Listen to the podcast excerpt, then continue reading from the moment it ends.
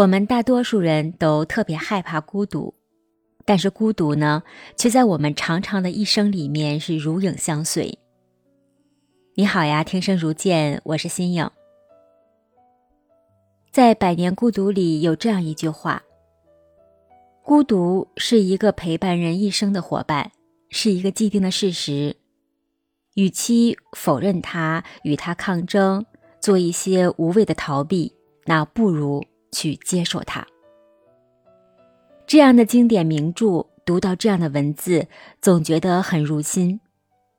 我们想一想，在拥挤的人群里，让这份孤独保护我们回家；在每个清晨，让它陪我们吃个早餐，整理一下阳光，是不是一个非常美好的事情呢？我们也常常听到孤独和独处的区别。觉得独处啊是一种享受，而孤独呢却是一种很悲凉。作者金鱼酱在三十岁刚出头的年纪就失去了自己的爱人，他一个人带着两岁的孩子生活。在母子相伴的日子里，他对孤独有一个更深的体会。今天就给大家分享一篇作者金鱼酱的文章。我喜欢我的孤独。因为它真的可以保护我回家，可以让我一个人静静的整理阳光，所以我不排斥孤独，我将孤独融入我的生命里。我相信叔本华对孤独的定义：孤独是精神优秀者的命运。我还没有达到精神的优秀，但至少我从孤独中得到了精神的自由。一味的拒绝孤独，挤出笑容，融入热闹，只会让我感觉到被无形的东西捆绑住。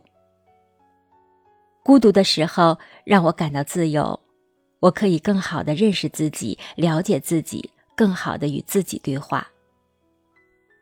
在我最艰难的那段日子里，我的朋友曾给予我很多的陪伴、关心和爱。他们会约着我去吃饭，陪我去我想去的地方。还时常在微信里问候我，但是随着时间的推移，这一切会慢慢的消散。朋友们也有自己的人生与生活，他们或者陷入奔波忙碌的工作当中，或者是挣扎于一地的鸡毛，而我呢，终要归于我自己的孤独里。我没有失落感，因为我坦然接受着孤独的宿命，甚至在后来。我品尝到了孤独更深邃的内涵。我感觉我的精神得到了一种超脱的美好。是的，我们能做到的，就是坦然的接受孤独。因为真正的孤独是不会随着时间流失而消失的，真正的孤独是深入骨髓的，是已经融入你生命里的。很多时候，你会觉得孤独。难以承受，便想找个人陪。但是拿起手机，在通讯录里一页一页的翻着，看着朋友们的名字一个一个的出现在自己的眼前，这个时候你却找不到一个可以陪伴自己的人。即使你找到了一个人，你想告诉他你的孤独，可是话到嘴边却怎么也说不出来，想着对方可能在忙。很担心去打扰他，于是就这样作此罢休。就算那些极度渴望陪伴的字呢，发给一个人，你望眼欲穿的盯着手机屏幕，但对方却不能如你所愿的马上回答你。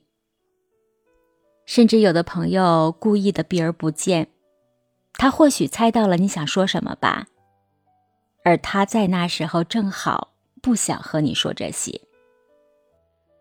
他或许也是心情沮丧，难以释怀。他不想听孤独的字句，他只想去做能让他轻松和畅快的事情。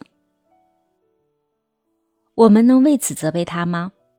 我们能为此陷入不理解的悲伤之中吗？真的是没有必要的。你觉得你被抛弃、被遗忘了，那你的思想就会接受到这些负面的情绪，然后你继续的黯然伤神。这些负面情绪就像长了触手一样，紧紧地抓住你的神经。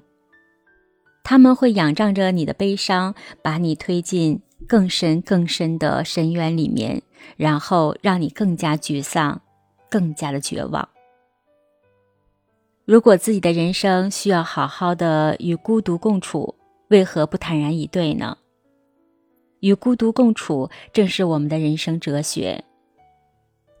对于孤独，我们应该用开阔的眼光去看待，用自由的头脑去思索，用智慧的生活态度去面对它。所以，一个人又怎么样呢？孤独又怎么样呢？真实的故事，我来说，你来听。我是新颖，欢迎你的点赞、评论和月票。晚安。